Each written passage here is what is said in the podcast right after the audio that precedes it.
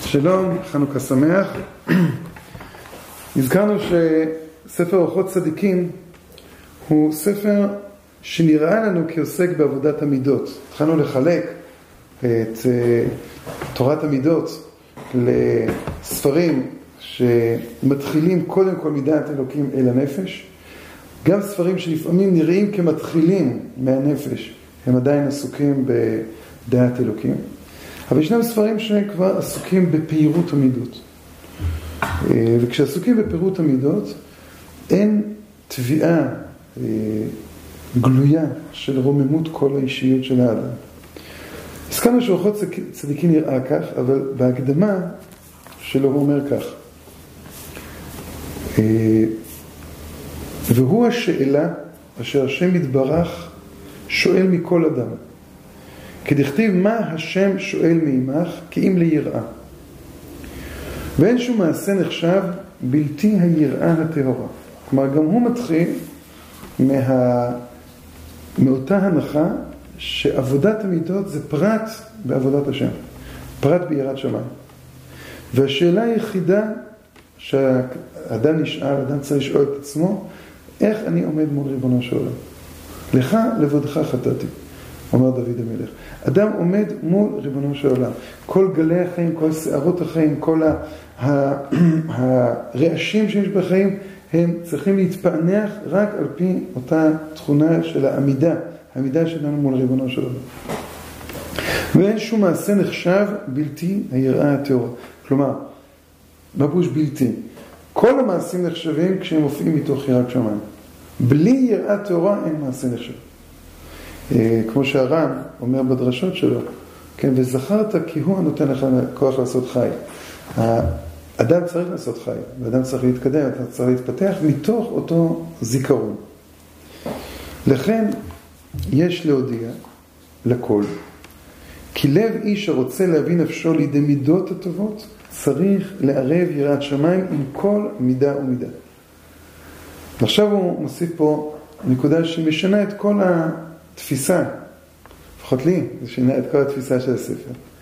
כי יראת השם היא קשר המחזק את כל המידות, ודומה לחוט שהכניסו לתוך הורי המרגליות וקשרו קשרים בתחתיתו להחזיק את כל המרגליות.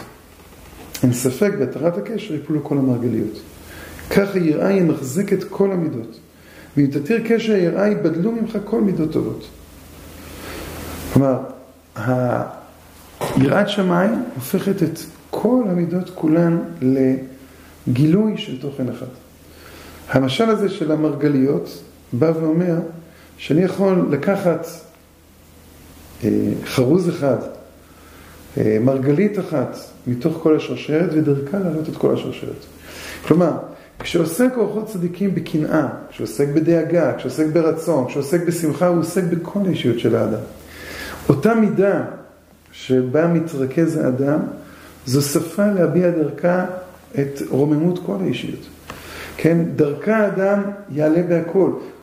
הזכרנו יחד הספר אה, אורך אפיים, שמתעסק באמת רק במידת הכעס. אמרנו, אדם יכול להפסיק לכעוס, יהיו מעט מאוד מידות שקשורות כמעט ישיר לכעס, אבל יהיו מידות אחרות שלא קשורות. אומר ארוחות צדיקים, פה זה לא כך. אתה יכול להתעסק במידה אחת כל ימיך, אבל הנושא שלך זה לא המידה, הנושא שלך זה יראת שמיים, הנושא שלך זה אותו חוט עדין שמקשר את כל המידות כולם, ואם תתיר קשר יראה יבדלו ממך כל המידות הטובות. וכשאין בידך מידות טובות, אין בידך תורה ומצוות. כי כל התורה תלויה בתיקון המידות.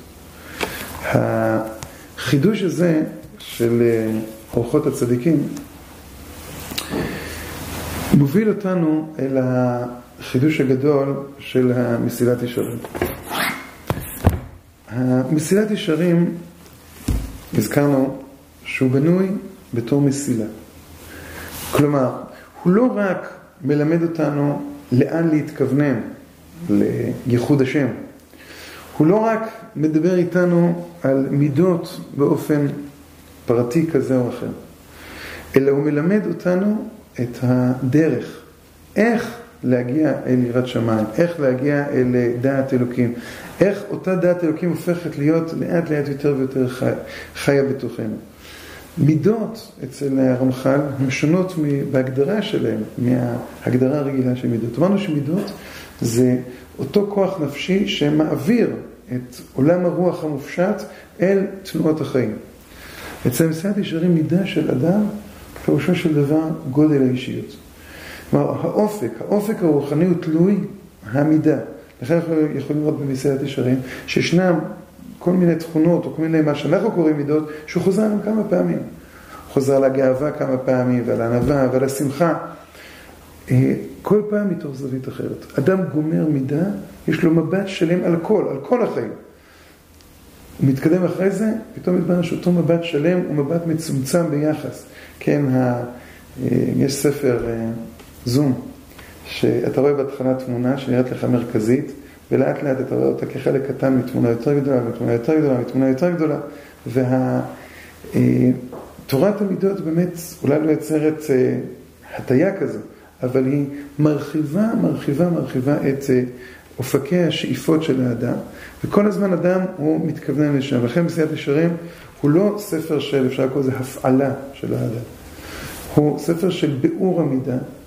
ביאור המידה פירושו של הפגישה שלנו, הפגישה הרוחנית שלנו עם אותו אופק, עם אותו תוכן, עם אותו, אותו גודל של אישיות שנתבע מאיתנו. אחר כך יש לנו את החלקים של המידה. חלקי המידה זה התארים, זה מה המשמעויות של זה, איפה, איפה מתגלה המידה הזאת. רק אחר כך הוא עסוק בקנייה. איך, בקנייה זה חלק מאוד חשוב, זה איך אתה עכשיו הולך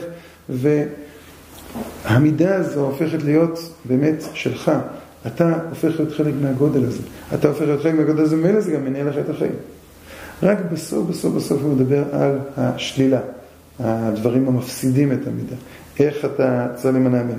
כלומר, מתעוררת אצל האדם תשוקה, השתוקקות, שייכות. שייכות רוחנית קודם כל.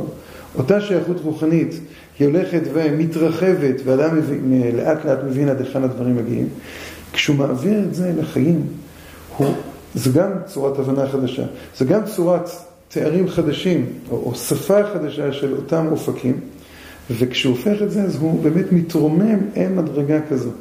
רק אחר כך הוא עסוק, ורק לבסוף הוא עסוק בשלילה, שלילת השלילה. כן, אדמו"ר הזקן מזכיר שמעט מן האור דוחה הרבה מן החושך. כן, וככל שיותר ויותר מגבירים את האור, החושך הולך ונעלם. אז אי אפשר להתעלם מהחושך. כשאדם עובד עבודה מוסרית, חלק מהעבודה המוסרית זה הבירור, הבירור של הטוב והברור של כוחות ההפך.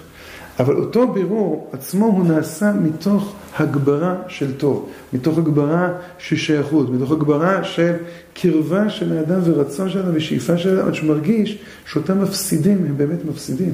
הוא מרגיש שאותם מפסידים הם באמת,